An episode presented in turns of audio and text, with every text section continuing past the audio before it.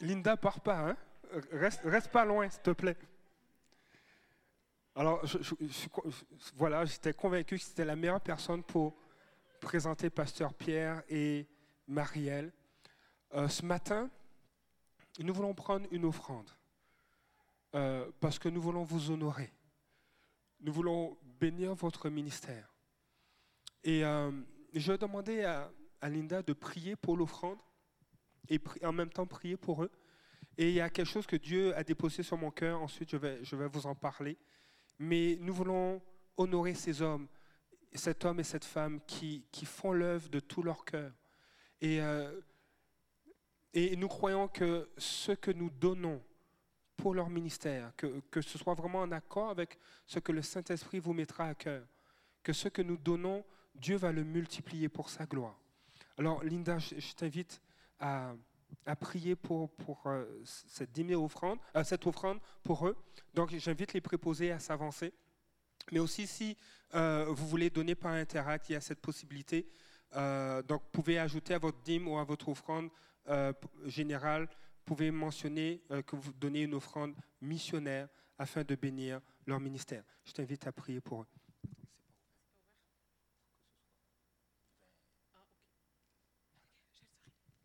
Alléluia. Merci Jésus. Merci Seigneur parce que tu es bon. Seigneur, merci pour euh, ce moment, cette euh, journée que tu nous as donnée.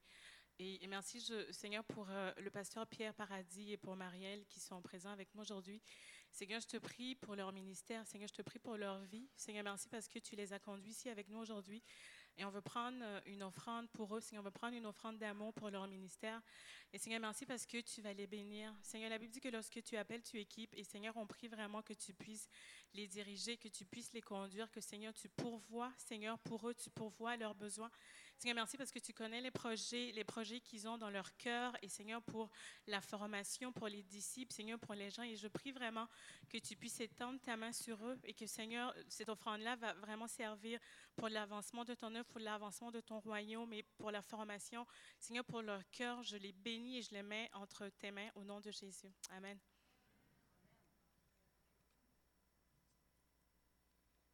Je vais demander à, Jonathan de prier aussi pour euh, Pasteur Paradis. Euh, notre frère Jonathan est médecin et on a eu l'occasion de, parler de son état de santé euh, des derniers mois. Puis il, m'avait fait des, commentaires qui m'ont encouragé. Donc j'aimerais qu'il puisse prier pour, pour eux.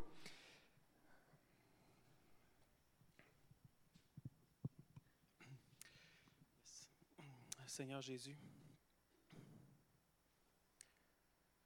ce qu'on veut premièrement, Seigneur, c'est ta présence. Seigneur, que ta, main descende sur eux, Seigneur Jésus.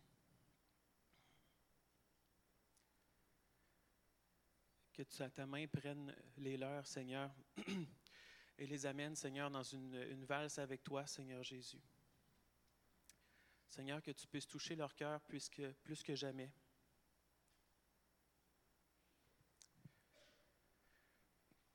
Seigneur, avec l'épreuve vient la solution en toi, Seigneur Jésus.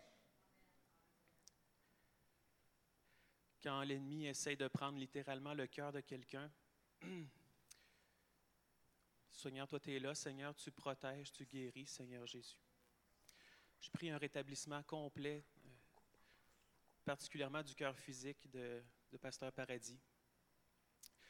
On sait aussi que les conséquences ne sont pas juste sur le cœur, mais peuvent atteindre tout le corps, l'énergie, euh, le moral aussi, Seigneur. Seigneur, je prie que tu puisses euh, le restaurer complètement. Seigneur, que son énergie revienne à ce qu'elle était et même plus, Seigneur, parce que tu vas élargir, Seigneur, euh, sa tente, Seigneur Jésus. Tu vas étirer les cordages de leur tente, Seigneur. Et cette épreuve qu'ils ont traversée en pleine tournée pour pouvoir repartir, en faire davantage, Seigneur, était juste, euh, va devenir en fait un tremplin, Seigneur, pour plus. Seigneur, je prie que tu puisses les accompagner, Seigneur Jésus, les faire avancer encore plus loin, Seigneur et ce, qui a été, ce que, l'ennemi a tenté de leur enlever, tu vas leur donner cent fois plus. Seigneur, je prie ta bénédiction sur eux, que ta faveur luise sur eux, que ton, visage, ton sourire soit toujours au-devant d'eux, Seigneur Jésus. Remplis-les, Seigneur. Amen. Merci. Habituellement, habituellement lorsque nous avons des invités, euh, nous, nous, demandons à nos invités de, se lever, de venir auprès de nous euh, en avant et on demande à l'Église de se lever ou ceux qui ont à cœur de prier, de venir de prier pour eux. Et euh, je, pensais à la réunion d'aujourd'hui et je disais, Seigneur, comment tu veux organiser cela? Et sur mon cœur, la pensée qui est venue, c'est, non, l'Église ne priera pas pour, eux, mais c'est eux qui vont prier pour l'Église. Et j'avais encore cette pensée sur, euh, sur le stage et euh, je ne veux pas vous, vous mettre mal à l'aise, mais je veux que vous soyez comme à la maison, soyez vraiment à l'aise. Et si vous êtes à l'aise de prier maintenant, de le faire, mais euh, si vous préférez prier euh, peu après, pendant la prédication, prenez cette liberté.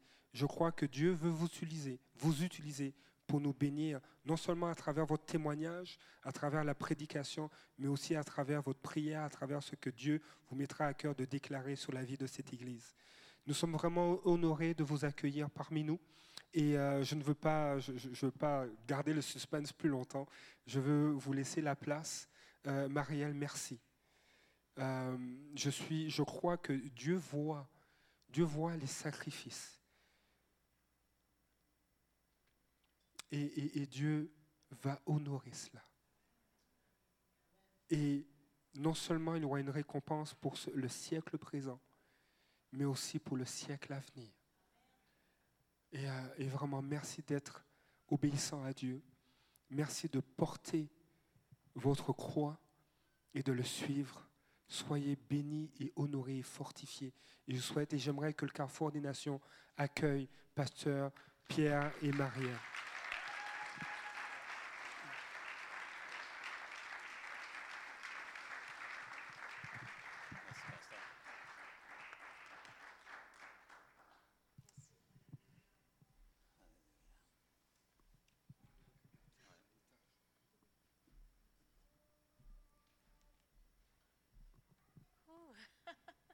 Je crois qu'on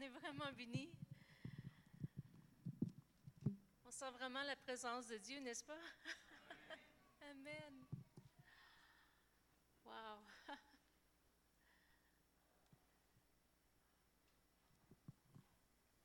Merci pour les belles paroles. Merci pour votre accueil, pasteur. Et maman pasteur. OK. Oh, c'est maman pasteur. OK, je connaissais pas, je me rappelais plus. Mais je vous avais vu, je crois, à Septien-Sainte, hein? On s'était vu à Septien-Sainte, oui, c'est ça. Oh. Mais je ne vous connaissais pas vraiment, mais euh, vraiment, j'ai une bonne image maintenant de vous. Euh. Merci beaucoup. Merci, Linda, Linda et Michael, euh, pour votre bon repas. vraiment ça, nous a fait. Je, pense que j'ai pris au moins deux, trois livres, là. C'est pour ça que je suis un peu lousse. Mais merci beaucoup, vraiment. C'est comme. Euh, vous savez, une chose qu'on a appris en Afrique et que sa, mère m'a dit avant même que j'aille en Afrique, qu'on aille en Afrique, moi et Pierre, c'est que là-bas, c'est maman et papa. Alors, je crois maintenant, j'ai beaucoup d'enfants. Je suis maman, on est maman et papa de plusieurs, plusieurs enfants, grands et petits africains. Alors, euh, vous savez, euh, vous me voyez blanche, mais je crois que les Africains me voient noire. je dis toujours, regardez-moi dans les yeux. Quelle couleur sont mes yeux? La même couleur que vous. Amen. Bonjour, Église. Et comme je dirais en Afrique du Sud, Good morning, church. Oui. Et Jambo Kanissa. Yeah! OK, qui est congolais?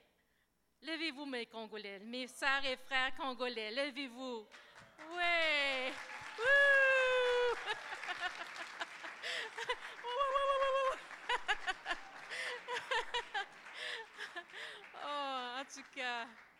on s'identifie beaucoup à vous, frères et sœurs congolais, parce qu'on était sept ans au Congo Et si on été de- du Canada en Afrique du Sud, école de mission, on n'aurait pas été africain. On n'aurait pas eu ce cœur.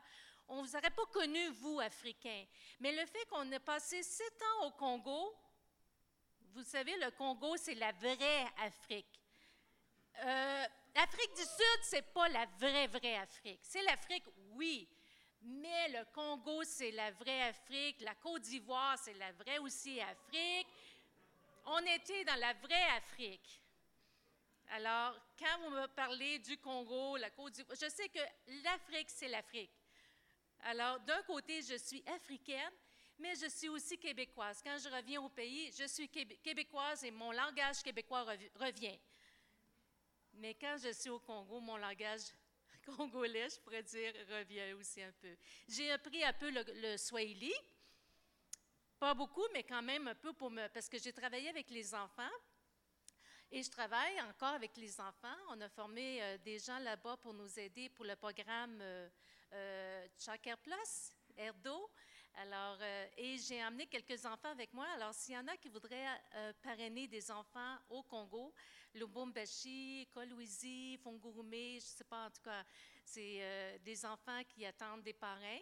Et vous savez, depuis qu'on était au Congo, j'ai 200, 200 et plus parrains du Canada qui parrainent un enfant du Congo.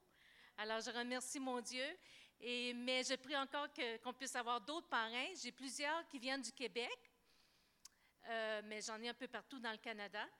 Mais euh, plusieurs viennent du Québec, alors ceux qui veulent avoir un enfant. Puis ici, j'ai avec moi un enfant qui, attend, qui avait un parrain, mais à cause que le parrain a, euh, a dû laisser cet enfant parce qu'à cause de la... Bon, avait des difficultés euh, au niveau de, sa santé, une personne âgée, et ne pouvait plus euh, parrainer cet enfant.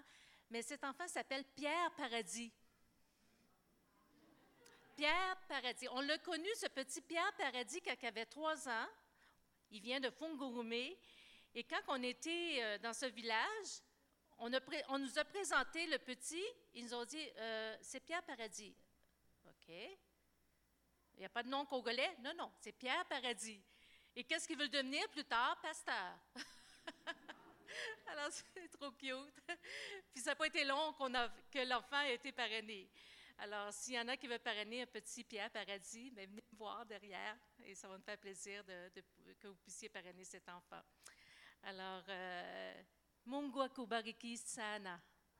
Sana, Dieu vous bénisse. Et maintenant, Dieu nous appelle euh, à la mission en Afrique du Sud. On est basé, on ne fait pas la mission pour l'Afrique du Sud, mais on est basé une école de mission en Afrique du Sud. Et euh, vous savez, euh, c'est quelque chose. Merci d'être avec nous, de prier pour nous, de nous soutenir au, au niveau de la prière et aussi financier, parce qu'on a, besoin de... Nous, comme notre sœur a dit, on est au front, mais vous, vous êtes derrière nous et vous nous baquez, vous nous aidez. Parce que tout seul, on ne peut pas faire la mission. C'est impossible de, faire la mission quand on est seul. Mais avec vous, on peut le faire et on peut aller devant. de- devant. Alors, euh, on forme ceux qui viennent à la mission MET. Ça s'écrit euh, MET. MET, savez-vous qu'est-ce que ça veut dire, MET? Ben, c'est comme abrégé, hein? M-E-T. M, ça veut dire mission. E, Veut dire, euh, E veut dire exposition. Et quand nos étudiants, parce que nos étudiants viennent pour un mois se faire former à notre, école, T veut dire transformation. Alors après un mois, il y a le témoignage qui sont transformés.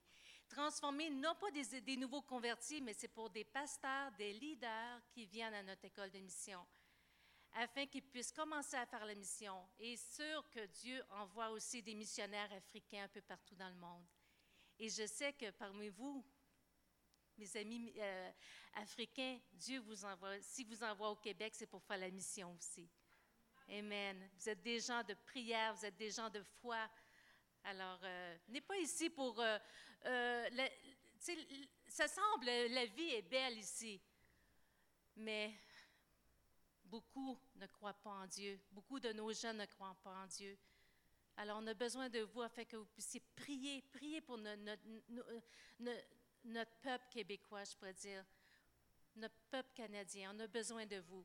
Alors, euh, Dieu vous bénisse et je vais laisser Pierre euh, continuer avec le PowerPoint pour présenter aussi la mission, qu'est-ce qui, euh, était devant nous en 2014 et qu'est-ce qui est devant nous aussi quand on va retourner? Prier pour notre retour aussi, on ne sait pas encore euh, vraiment quand on va retourner. On a no- nos billets euh, de retour, mais il faut l'accord du, euh, docteur et aussi l'accord aussi des assurances pour retourner, pour retourner en Afrique du Sud. Alors, merci pour vos prières et je crois que, Dieu, Dieu est avec nous. Amen. Dieu vous bénisse.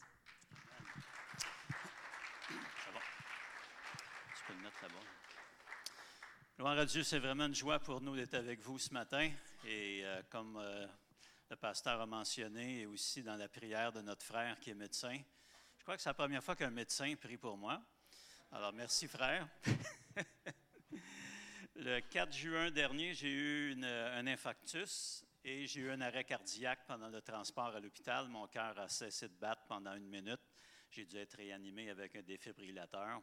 Donc, je considère que je suis sur du temps emprunté présentement. À chaque fois que je chante le chant, mon cœur ne, m'appartient plus. C'est une réalité pour moi. Alors, si Dieu a décidé de me laisser ce temps de sursis, et c'est un temps où je dois le servir à 100% Parce qu'en réalité, j'aurais dû mourir même avant mon 62e anniversaire, le 4 juin 2019. Mais Dieu m'a fait grâce et je suis encore vivant devant vous. Alors, j'ai eu un mois de convalescence. Ma première prédication après mon, mon arrêt cardiaque et mon incident cardiaque, c'était à Gatineau, le 7 de ce mois-ci. Et les gens avaient vraiment peur là-bas. Je ne sais pas si c'est le cas du pasteur. Je sais qu'il y a un médecin juste dans la première rangée ici.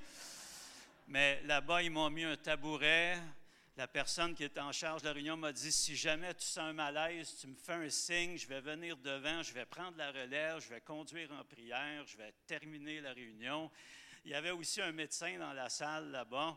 Alors, je me suis senti vraiment, euh, bon, euh, entouré. Et euh, vous savez, le seul problème que j'ai eu ce matin-là, c'est qu'à un moment donné, j'ai cherché mon souffle. Et peut-être que ceux qui sont médecins ici pourront comprendre, il y a certains médicaments qu'on nous donne lorsqu'on a des tuteurs coronariens maintenant euh, pour pas que ça bloque. On a des médicaments, mais ça nous met un peu à court de souffle. Et vous savez, quand on est prédicateur, on ne peut pas rester 10 secondes devant sans dire un mot.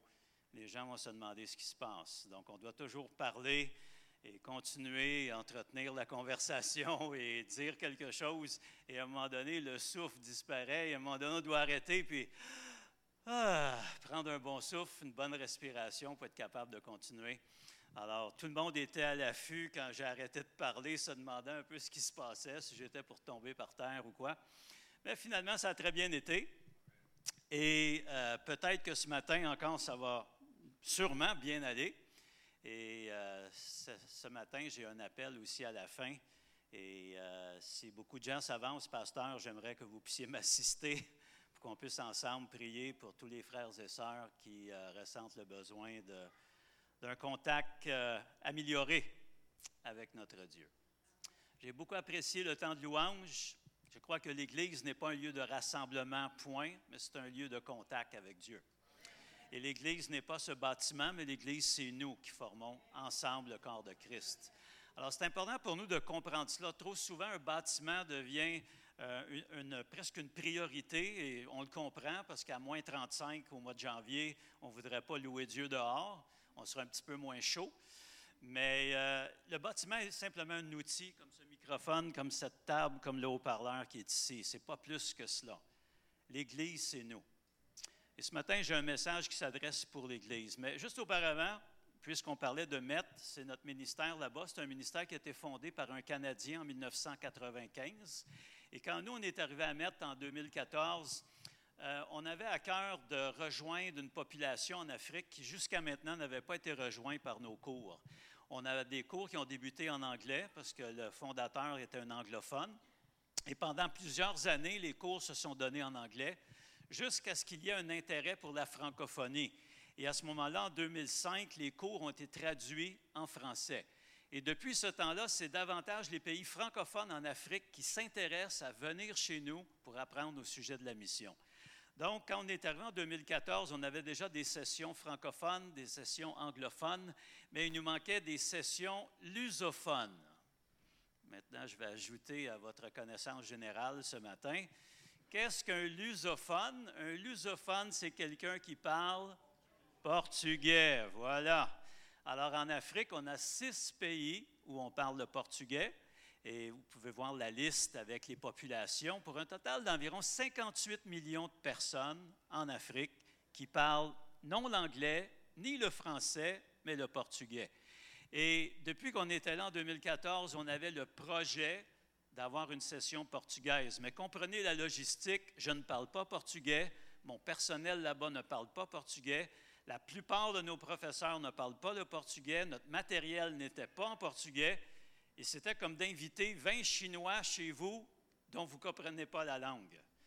Alors, ce n'était pas évident de le faire, mais Dieu a mis en place chaque morceau du puzzle, doucement, tranquillement, on ne s'est pas précipité, mais on a attendu le temps de Dieu.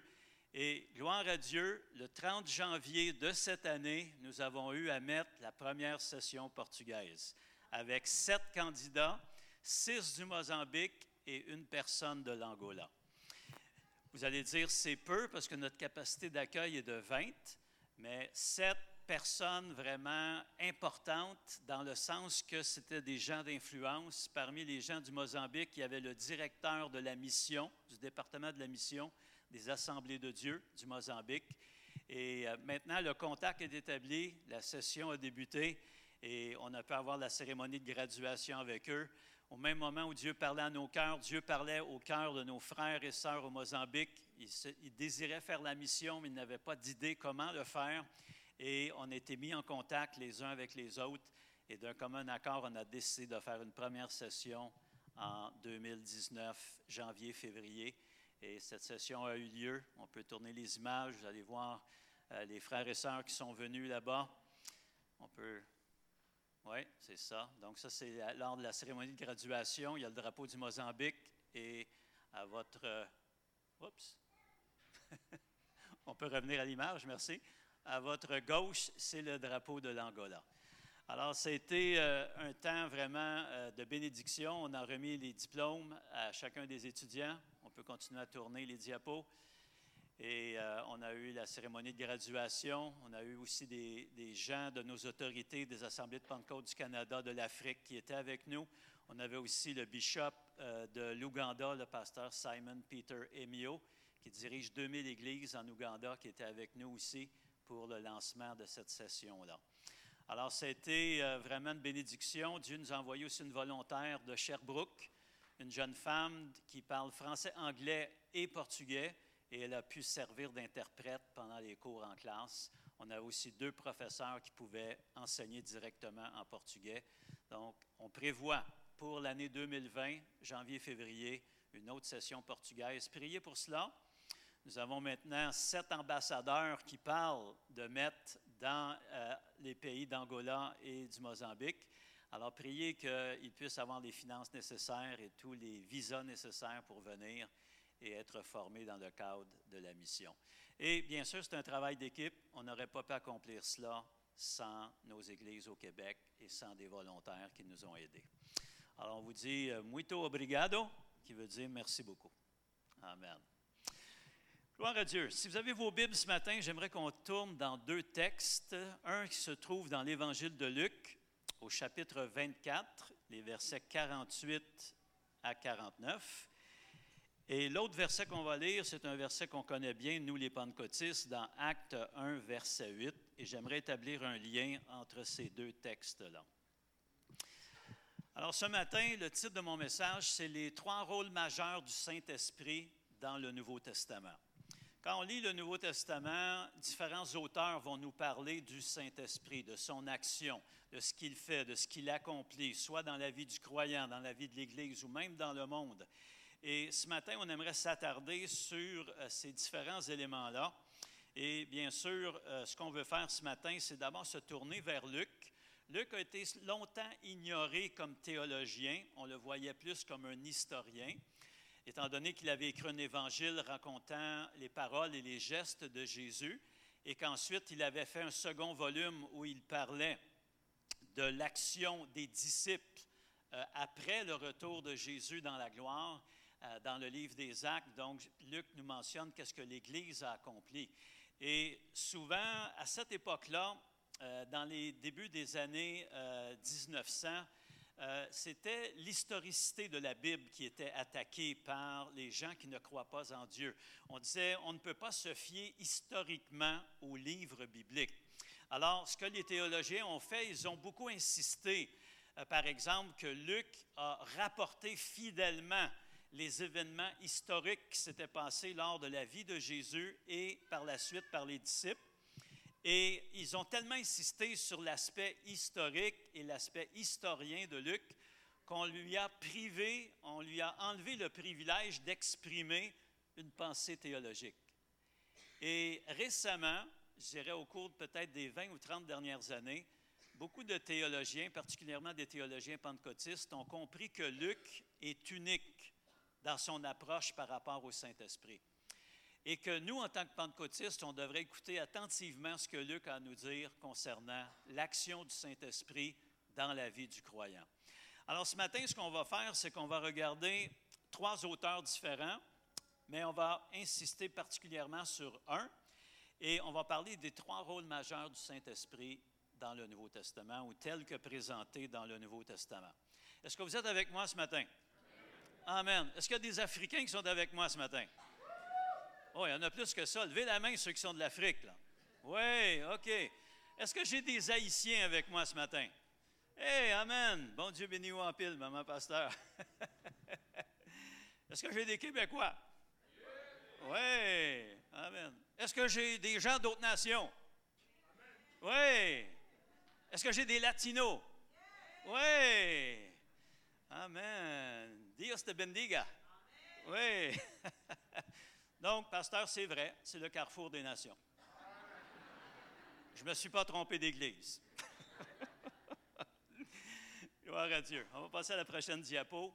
On va pouvoir lire le texte ensemble dans euh, Luc, d'abord, son évangile, chapitre 24.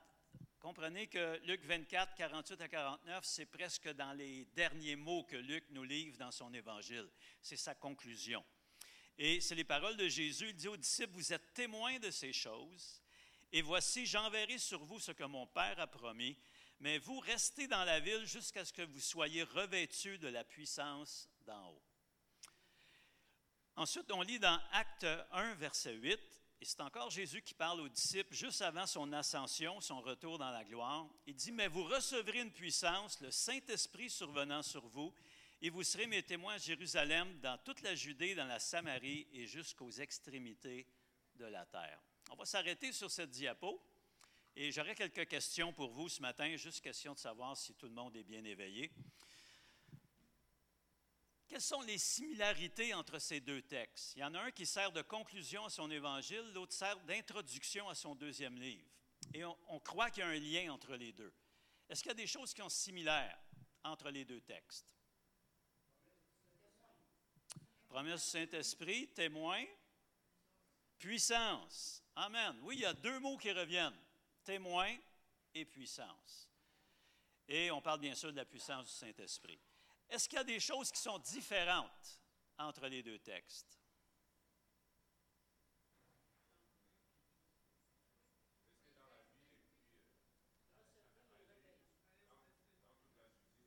Oui. Amen, frère. Merci, pasteur Christophe. C'est ça? Amen. Donc, dans un, Jésus dit restez dans la ville. Dans l'autre, il dit commençant à Jérusalem, la Judée, la Samarie, jusqu'aux extraits du monde. Un dit rester, l'autre dit aller. Une autre différence qu'on a, c'est dans les verbes. Il y a deux verbes différents dans les, textes que nous avons là. Dans le premier, il dit OK, le futur, soyez, recevez, oui, ça, ça, en a un bon, mais dans le premier texte, il dit quoi? J'enverrai. Hein? Regardons la prochaine diapo, ça va être souligné pour qu'on puisse bien voir. témoin puissance, on l'a dans les deux, restez dans la ville. Et ensuite, il dit, à partir de cette ville de Jérusalem, vous allez aller vers les nations. Mais il y a aussi deux verbes, j'enverrai sur vous et dans le deuxième, vous recevrez. Qui est content que Dieu n'est pas avec Poste Canada? Quand Dieu envoie quelque chose, vous allez le recevoir. Alléluia. Pas besoin d'un système de traçage.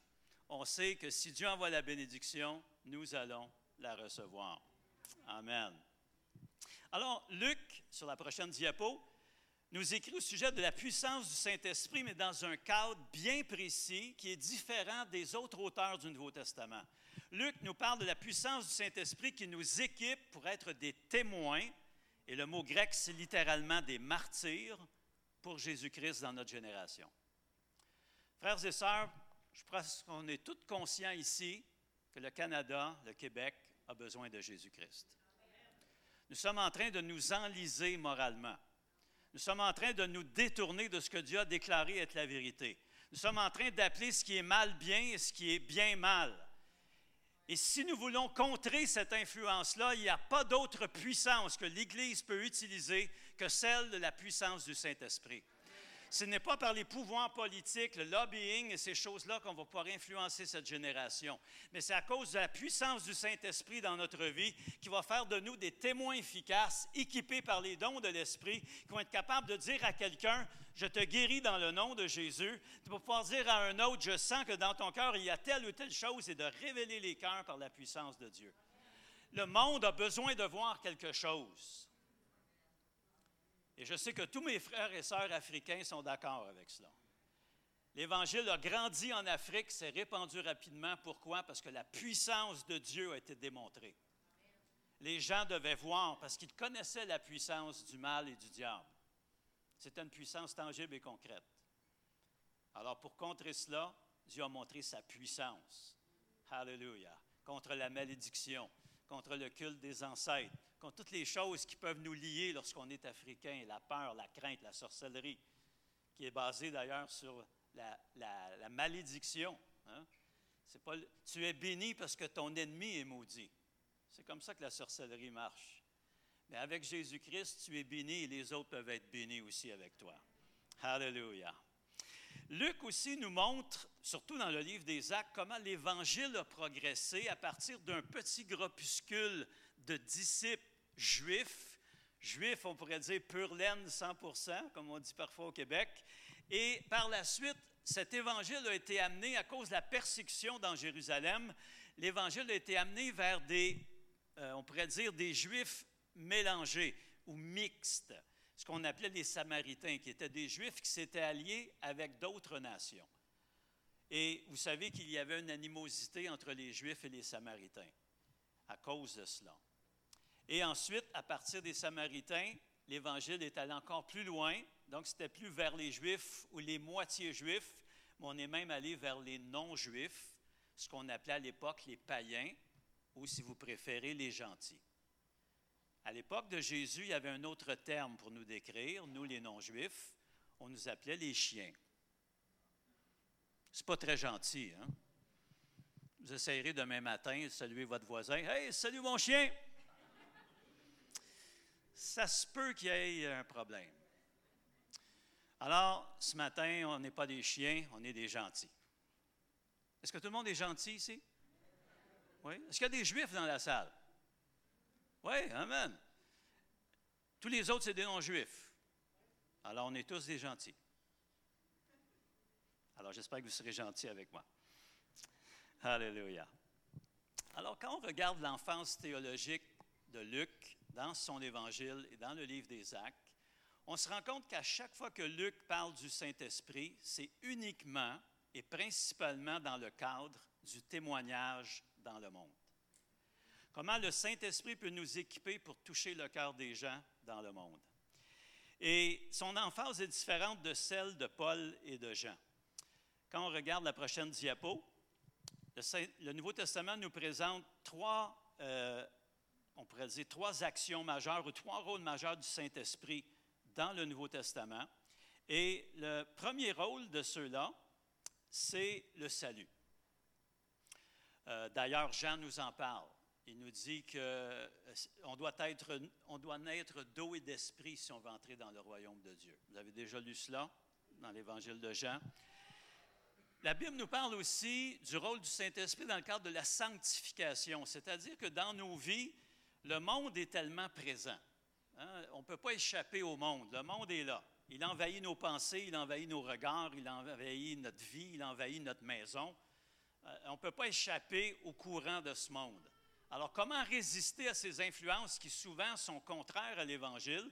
Ça nous prend la puissance du Saint-Esprit. Et c'est ce qu'on appelle le processus de sanctification dans nos vies. C'est-à-dire qu'on reçoit Jésus-Christ, Dieu nous accepte tels que nous sommes, mais il nous aime trop pour nous laisser tels qu'on était. Il nous transforme. Et ce qu'il faut comprendre pour nous encourager, c'est que ce processus-là durera toute notre vie. Il n'y a aucun parfait sur la terre.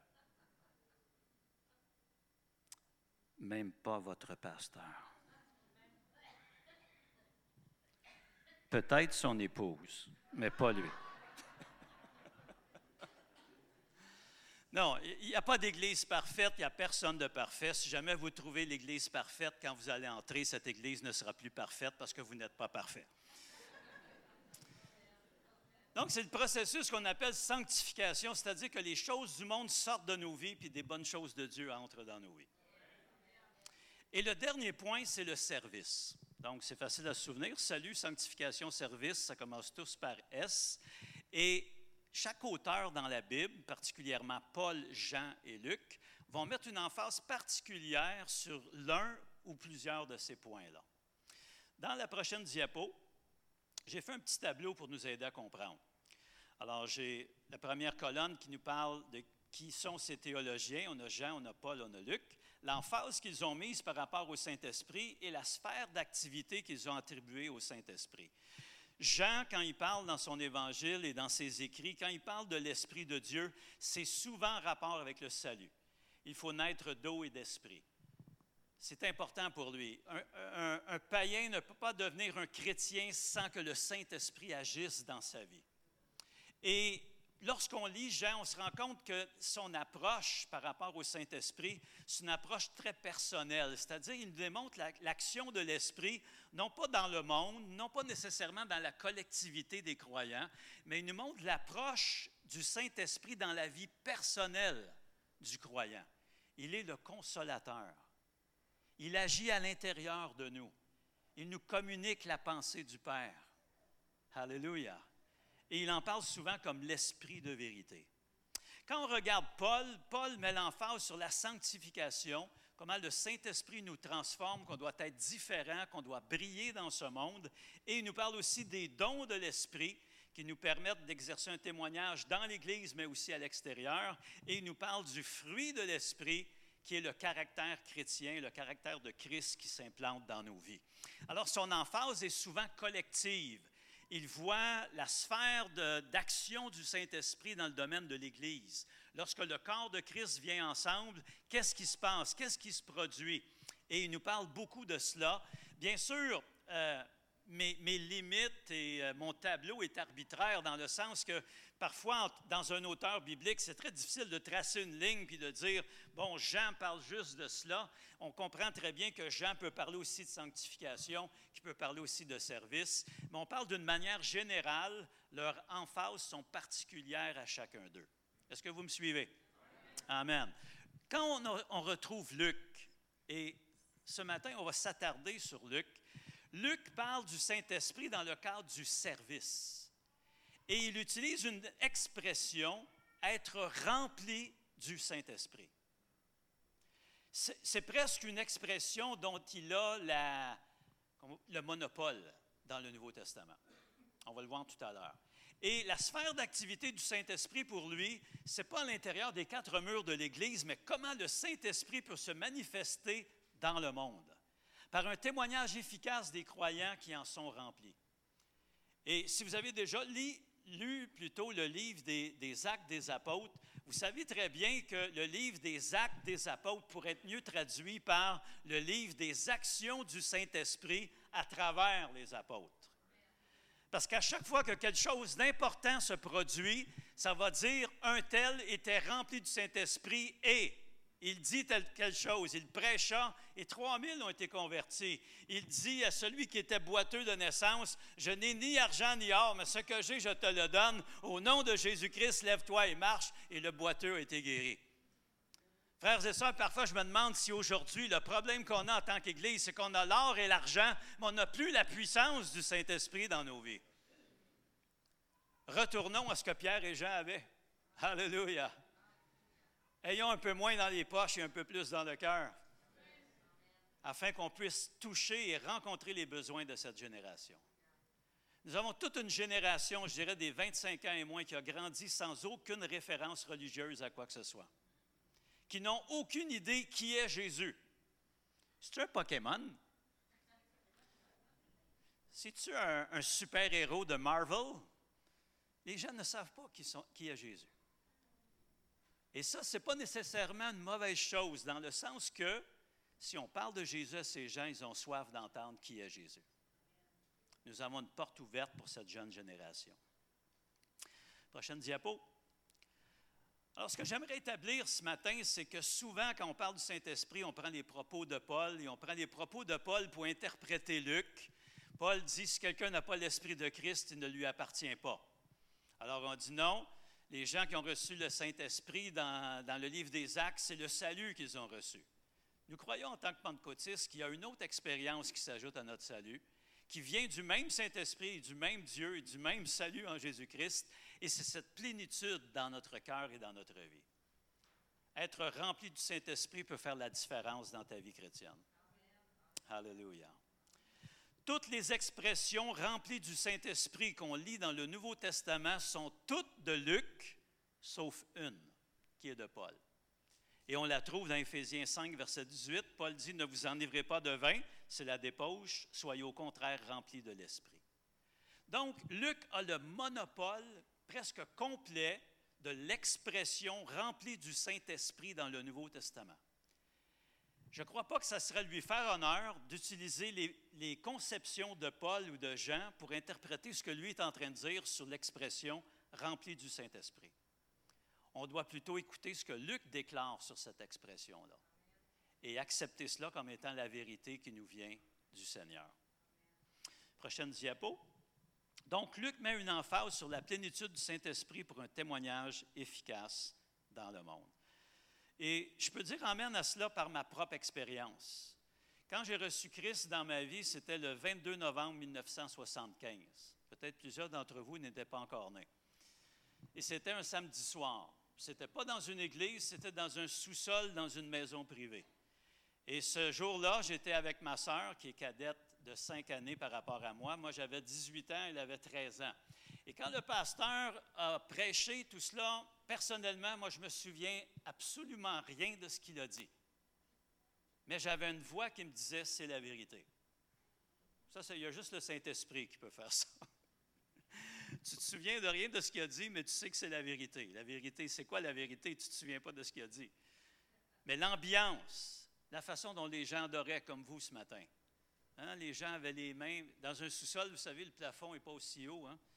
Les gens avaient les mains vers le ciel, les deux yeux fermés, mais ils semblaient voir quelque chose, même s'ils avaient les yeux fermés. Certains pleuraient, certains riaient, certains étaient touchés, certains s'agenouillaient. Alors, je trouvais ça étrange, parce que j'étais à cette réunion-là pour précisément leur montrer que ce n'était pas la bonne chose qu'ils avaient. Moi, je croyais à la science, je croyais aux martiens, je croyais aux soucoupes volantes, je croyais à la réincarnation, je croyais au troisième œil, et j'allais leur montrer qu'ils étaient dans l'erreur. Mais je n'ai rien pu dire, parce que Paul dit on n'a aucune puissance contre la vérité. Alléluia. Et ce, soir-là, le pasteur a fait l'appel et il a fait un appel assez euh, dérangeant. Il a dit on va demander à nos deux amis ici. si vous ne voulez pas attirer l'attention, allez pas de ce genre de réunion-là. Nos deux amis ici, là. Oui, ces deux-là, ici, là. Regardez-les tous. On ne veut pas les gêner et on va leur demander s'ils veulent recevoir Jésus-Christ dans leur vie. Alors moi, je me suis dit, si je réussis à me sortir de cette question-là, je ne remettrai plus jamais les pieds ici. Alors j'ai dit, c'est une grave décision, ça demande réflexion. C'était presque inspiré par le Saint-Esprit, mon affaire. Et là, j'ai dit, ils vont me laisser tranquille. Quand ça va être fini, on sort d'ici pour ne remettre plus jamais les pieds là. Donc, le pasteur n'a rien dit et ils ont fait ce qu'ils faisaient d'habitude, c'est-à-dire qu'après la prédication, l'appel, tout le monde se trouvait un coin quelque part dans la pièce, on s'agenouillait puis on priait. Alors, j'ai fait la même chose qu'eux, je me suis trouvé un coin assez loin, je me suis agenouillé et j'ai commencé les prières que moi je connaissais, Notre Père qui est aux cieux, la je vous salue Marie, tralala. Et tout à coup, j'ai senti que quelqu'un s'est agenouillé à côté de moi, puis il a dit Répète après moi, Seigneur Jésus, viens dans ma vie, je suis un pécheur, j'ai besoin de toi. Et j'ai fait la prière presque contre mon gré. C'est pourquoi je dis Moi, je ne suis pas entré dans le royaume de Dieu, j'ai été propulsé dans le royaume de Dieu. Et le lendemain matin, qui était le dimanche matin, devinez où j'étais? J'étais à l'église et depuis ce temps-là, j'étais à l'église le dimanche. Et pendant la semaine, je suis l'Église. Ça, c'est très important à comprendre aussi. Peut-être que s'il y aurait moins de gens qui iraient à l'Église, mais qu'il y aurait plus de gens qui sont l'Église, notre Québec et notre Canada seraient transformés. C'est beau d'aller, mais c'est encore mieux d'être. Alléluia. Dans Luc 11, verset 13, Jésus parle encore, il dit, Si donc méchant comme vous l'êtes, vous savez donner de bonnes choses à vos enfants, à combien plus forte raison le Père céleste donnera-t-il le Saint-Esprit à ceux qui le lui demandent? Ce qui est intéressant, c'est que Luc, en fait, s'inspire de la même source que Matthieu, et c'est probablement l'évangile de Marc qui est la source de base au départ. Et dans Matthieu, quand on lit ce texte, ça dit Si donc méchant comme vous l'êtes, vous savez donner de bonnes choses à vos enfants, combien plus forte raison le Père Céleste en donnera-t-il à ses enfants Il ne précise pas quelles sont ces bonnes choses. Mais parce que Luc veut mettre une emphase sur le Saint-Esprit, lui, il va modifier cela un peu. Et comprenez qu'il ne le fait pas de façon arbitraire, il le fait parce qu'il est inspiré justement par le Saint-Esprit à le faire. Et il va dire que les bonnes choses qu'on devrait demander à Dieu, c'est le Saint-Esprit. Et le Père céleste va donner le Saint-Esprit à ceux qui le lui demandent. Si tu ne le demandes pas, tu ne recevras pas. Qu'est-ce que Jacques dit? Vous ne recevez pas parce que vous ne demandez pas. Vous ne recevez pas parce que vous demandez mal, dans le but de satisfaire vos passions. Mais si on demande en accord avec la parole de Dieu, nous allons recevoir. Alors, les étapes sont très simples. Demander. Hein, si on veut avoir quelque chose, on demande. Ça, c'est une chose qu'on a appris en Afrique. En Afrique, demander ne coûte rien. Ça ne veut pas dire qu'on va recevoir. Mais imaginez quand on reçoit, c'est merveilleux. Amen. Alors, on a appris aussi que refuser ne coûte rien aussi. C'est quelque chose qui nous est permis de faire. Amen. Alors, au début, ça crée des conflits parce que notre arrière-plan culturel, nous, ici au Québec, quand quelqu'un vient te voir et dit J'aurais besoin que tu m'aides, j'ai besoin de 500 dollars, habituellement, on présuppose, et souvent on a raison, on présuppose dans notre esprit que le frère, là, pour venir me voir comme ça, il a tout essayé avant. Puis il n'y a rien qui a fonctionné. Je suis comme sa dernière ressource. Donc, je ne peux quasiment pas dire non. Mais en Afrique, ce n'est pas comme ça. On demande, et ensuite, gloire à Dieu s'il y en a un qui répond, puis gloire à Dieu s'il y en a 25 qui répondent. on demande un portable, puis on en reçoit 12. Alléluia! On a toujours 11 frères quelque part qui peuvent en bénéficier. Le Seigneur dit demandez, vous recevrez. Amen. Si on demande, c'est pour les bonnes choses. Et Luc nous dit qu'une des bonnes choses, c'est de demander l'onction du Saint-Esprit dans nos vies, d'être remplis. Le Père va nous l'accorder. Deuxième étape, c'est de croire. Bien sûr, euh, c'est comme le salut. Quand vous avez demandé à Jésus-Christ de venir dans votre vie, vous avez dû croire qu'il l'a fait. Hein? Vous l'avez invité, Seigneur, je suis un pécheur, je veux que tu viennes dans ma vie, tu sois le Seigneur et le Sauveur de ma vie. Et quand vous vous êtes relevé, vous avez cru que cette chose-là s'était produite dans votre vie. Le baptême du Saint-Esprit, c'est la même chose. Être rempli du Saint-Esprit, c'est la même chose. Il faut le croire. Et lorsqu'on le croit, ça va activer la réalité dans notre vie. Et troisièmement, il faut recevoir. Imaginez si on demande, mais on s'en va tout de suite. Peut-être que la personne était disposée à nous donner, mais on n'est plus là. Alors, il faut être là pour recevoir. Dans Acte 1, verset 4, ça nous dit que le Saint-Esprit survint sur chacun d'entre eux et ils se mirent tous à parler en d'autres langues selon que l'Esprit leur donnait de s'exprimer. Donc, quand je parle en langue, ce n'est pas le Saint-Esprit qui m'a placé dans une transe spirituelle et je suis complètement déconnecté de ce que je suis en train de faire. Je suis comme un, un zombie, puis le Saint-Esprit parle à travers moi. Non, non. C'est toi qui vas dire ces mots. C'est toi qui vas prononcer ces paroles, mais inspiré par le Saint-Esprit.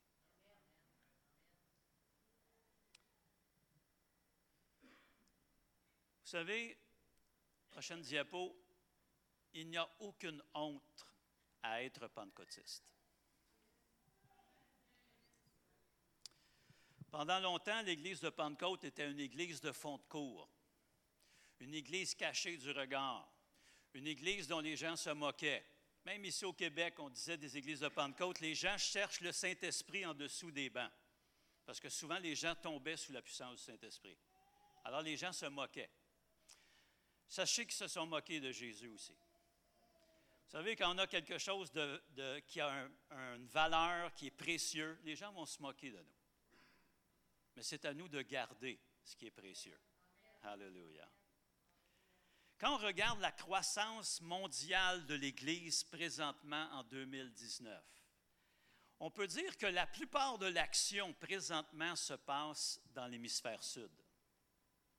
On parle de, par exemple, l'Amérique du Sud. Vous savez que récemment, je crois il y a un mois, il y a eu une marche pour Jésus à Rio de Janeiro. Ils n'ont jamais pu marcher parce qu'ils étaient 3 millions. S'ils auraient marché, ils auraient paralysé la ville pendant des heures et des heures. Alors ils se sont réunis, ils ont prié et ils se sont dispersés. C'est le genre de choses qui se passe en Amérique du Sud. En Afrique, l'Évangile s'est répandu pendant les 100 dernières années comme un feu euh, dans la prairie, dans, les broussailles sèches. C'était rapide, une expansion colossale. On a des églises en Afrique du Sud qui ont 20 000, 25 30 000 membres.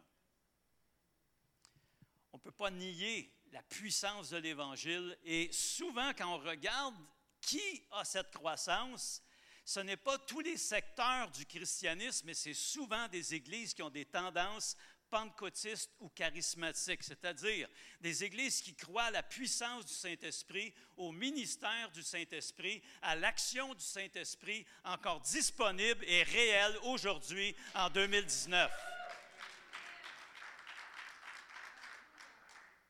Ce qui est malheureux, c'est que l'Église pentecôtiste qui a commencé dans un fond de cours, dénigrée par tous, elle a gagné en influence avec le temps. Elle a gagné en nombre. Elle est devenue quand même assez prospère et stable. On a commencé à avoir de grandes églises, des beaux bâtiments. On s'est bien installé. Et malheureusement, on a commencé à compromettre nos doctrines qui avaient fait la différence dans nos vies. Et on a commencé à devenir des évangéliques des gens qui croient à l'Évangile, mais on est des gens qui croient plus que l'Évangile. On est plus que des protestants. On est plus que des évangéliques. On est des pentecôtistes. Nous croyons que le Saint-Esprit agit encore aujourd'hui dans la vie des gens.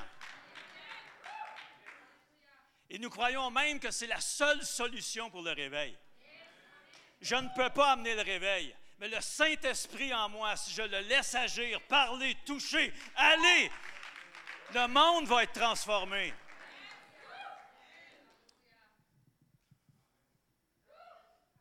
Quand je pense à la RDC, c'est vraiment un géant, c'est le cœur de l'Afrique noire. Et en RDC, merci à notre Congolaise. Alléluia. En RDC, vous savez, ils ont connu le réveil charismatique des années 60. Le même réveil charismatique qu'il y a eu ici au Québec. Certains se souviennent de cela? Réveil charismatique, les églises catholiques, les gens commençaient à s'intéresser à la Bible, à lire la Bible, à avoir des cours sur la Bible, à parler en langue, à être remplis du Saint-Esprit. Mais ce qui est arrivé ici, c'est que l'Église catholique, quand ils ont vu qu'ils perdaient le contrôle de cette chose, ils ont dit aux gens, on arrête tout ça et vous revenez dans les bancs de l'Église traditionnelle. Et nous, les bons Québécois, qu'est-ce qu'on a fait? On a obéi. Les Africains ont goûté au renouveau charismatique. Je parle de la RDC, mais peut-être dans d'autres pays francophones en Afrique, c'était la même chose. Ils ont goûté à Jésus, ils ont goûté au salut, ils ont prié pour les malades, ils étaient guéris. Ils ont vu la parole de Dieu devenir vivante dans leur expérience quotidienne. Non plus une, une croyance dans une religion, mais une foi vivante dans un Dieu vivant. Et quand l'Église catholique a voulu arrêter tout cela, ils ont refusé. Ils ont fondé ce qu'on appelle en Afrique les églises de réveil. Alléluia. Et c'est pourquoi l'Évangile s'est répandu d'une manière incroyable en Afrique. Frères et sœurs, on a besoin, Alléluia, que cette, on cette action du Saint-Esprit dans l'hémisphère sud commence à monter, traverser l'équateur et viennent nous rejoindre, nous, dans nos pays froids. On a besoin de cette chaleur du Saint-Esprit. On a besoin de cette onction du Saint-Esprit. On a besoin de la puissance du Saint-Esprit. Notre prière chaque matin, ça devrait être de dire, Seigneur, remplis-moi du Saint-Esprit. Parce que je ne peux rien faire d'efficace, d'éternel, qui va toucher mon voisin ou mon collègue sans être d'abord rempli du Saint-Esprit. Alléluia.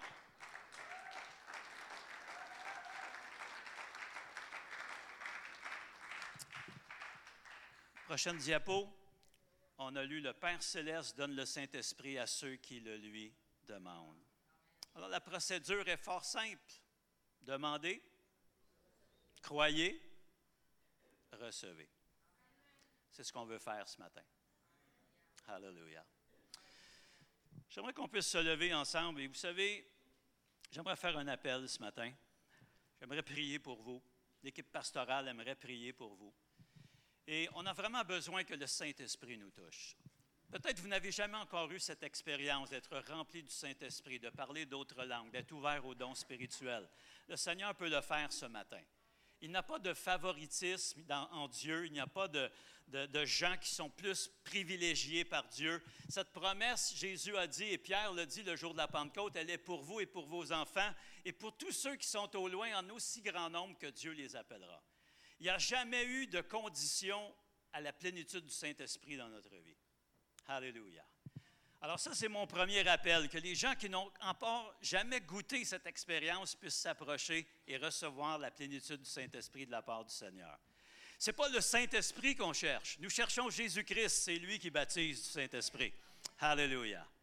Mais peut-être tu es chrétien, tu as déjà reçu le Saint-Esprit, mais l'effervescence qui était en toi, la, puissance, l'autorité, la, conviction qui était en toi au début, on dirait que le tuyau s'est bloqué. Et ça arrive dans nos vies. Récemment, il y avait l'évier dans notre salle de bain où on demeure à, Boucherville. L'eau n'arrivait plus à passer. Et quand j'ai nettoyé cela, je me suis aperçu que c'était un gros paquet de cheveux qui empêchait l'eau de passer. Vous savez, un cheveu n'empêche pas l'eau de passer. Mais un paquet de cheveux ensemble peut bloquer un tuyau complètement. Frères et sœurs, ce qui bloque le flot du Saint-Esprit dans nos vies, ce n'est pas souvent les grosses choses, mais c'est l'accumulation d'un paquet de petites choses dans nos vies qui ne sont pas tolérées par Dieu et qui nous empêche de vivre ce flot qui coule en nous. Jean décrivait cette expérience comme un fleuve d'eau vive qui coulera de ton sein jusque dans la vie éternelle. Alléluia. Même si Luc est notre expert pentecôtiste, Jean et Paul sont d'accord avec lui. Paul dira, je parle en langue plus que vous tous. Mais dans l'Église, j'aime mieux parler selon l'intelligence parce que c'est comme ça que les gens peuvent comprendre le message. Ce matin, si je vous aurais parlé pendant 35 minutes en langue, peut-être qu'on aurait dit Alléluia, peut-être certains auraient été bénis, mais je suis certain que personne n'aurait compris quoi que ce soit. Moi le premier. Mais il faut parler avec notre intelligence. Alors, je ne sais pas si j'ai réussi ce matin à vous faire comprendre que si on a besoin de quelque chose ici au Québec en tant que chrétien, c'est d'être rempli du Saint-Esprit. Alléluia. J'ai un chant à vous proposer. Je ne sais pas si l'équipe de louange le connaît. Sinon, ils peuvent choisir quelque chose qui a un lien avec cela. Il y a un chant qui dit Saint-Esprit, souffle sur moi. Ranime la flamme dans mon cœur. Frères et sœurs, je me suis ramassé avec un infarctus parce qu'une des veines coronariennes qui alimentent mon cœur était bloquée.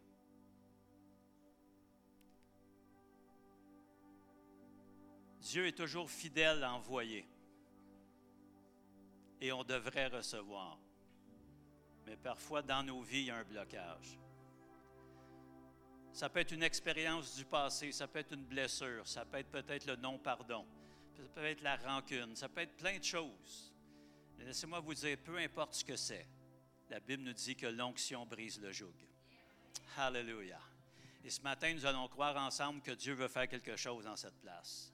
Le diable n'a aucune place ici. Ce n'est pas son territoire. Dans le nom de Jésus, Jésus est souverain au milieu de nous. C'est l'action de Christ qui va se produire ici ce matin. Et nous allons croire que nous voulons donner la place au Saint-Esprit et dire, Saint-Esprit, fais ce que tu veux ce matin dans ma vie. Hallelujah. Si j'ai un blocage au niveau de ma pensée, de la mentalité, des enseignements que j'ai reçus précédemment, Saint-Esprit vient et enlève ces choses. Hallelujah. Alors ce matin, si tu n'as jamais été rempli, ou si tu as déjà été rempli, mais que le tuyau a besoin d'être débloqué, Dieu a un bon drano. Dieu a un bon débloqueur de tuyaux. Et il va mettre un peu de pression pour que tout ce qui bloquait soit enlevé. Dans le nom de Jésus. Hallelujah. Alors, j'aimerais que vous puissiez vous approcher si cet appel vous concerne. J'invite l'équipe pastorale à me rejoindre aussi. Je ne veux pas présumer de ma force. S'il y a beaucoup de gens qui s'avancent, évidemment, je vais avoir besoin d'aide pour prier pour vous. Nous allons croire que Dieu veut remplir tous et chacun ce matin. Hallelujah. Et si vous êtes déjà rempli du Saint-Esprit, le tuyau n'est pas bloqué, étendez vos mains et priez pour vos frères et sœurs qui sont ici devant. On veut voir la gloire de Dieu se manifester au milieu de nous ce matin. On veut que les gens qui vont quitter cette église ce matin soient remplis du Saint-Esprit. Et quand ils vont retourner, ils ne pourront pas juste dire nous sommes allés à l'église, mais ils vont aller dans ce monde et dire nous sommes l'église de Jésus-Christ. Alléluia. Et nous sommes le temple du Saint-Esprit. Amen. Est-ce qu'on peut déjà lever nos mains vers le Seigneur, commencer à le louer, l'adorer? et l'équipe de louange va nous conduire et nous allons pouvoir invoquer le nom du Seigneur Jésus et recevoir la plénitude du Saint-Esprit. Alléluia. Merci Seigneur Jésus. Alléluia. Gloire à ton nom Seigneur. Alléluia. Alléluia. Précieux Sauveur.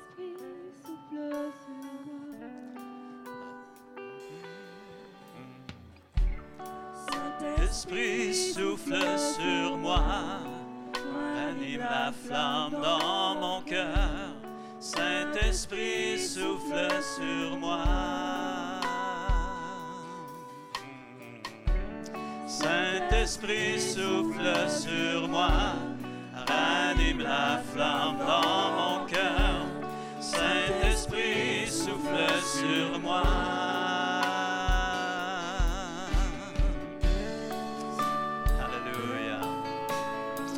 Saint-Esprit souffle sur nous. Alléluia.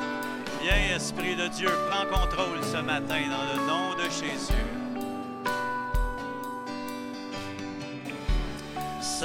Saint-Esprit souffle sur moi, ranime la flamme dans mon cœur. Saint-Esprit souffle sur moi.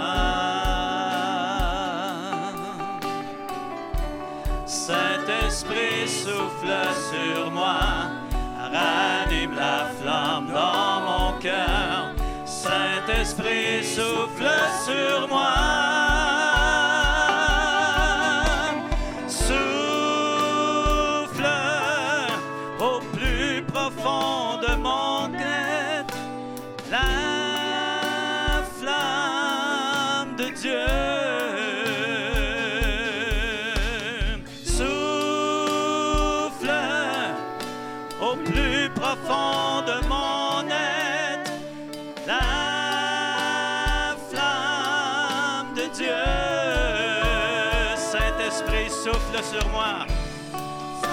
Saint-Esprit souffle sur moi. Anime la flamme dans mon cœur. Saint-Esprit souffle sur moi.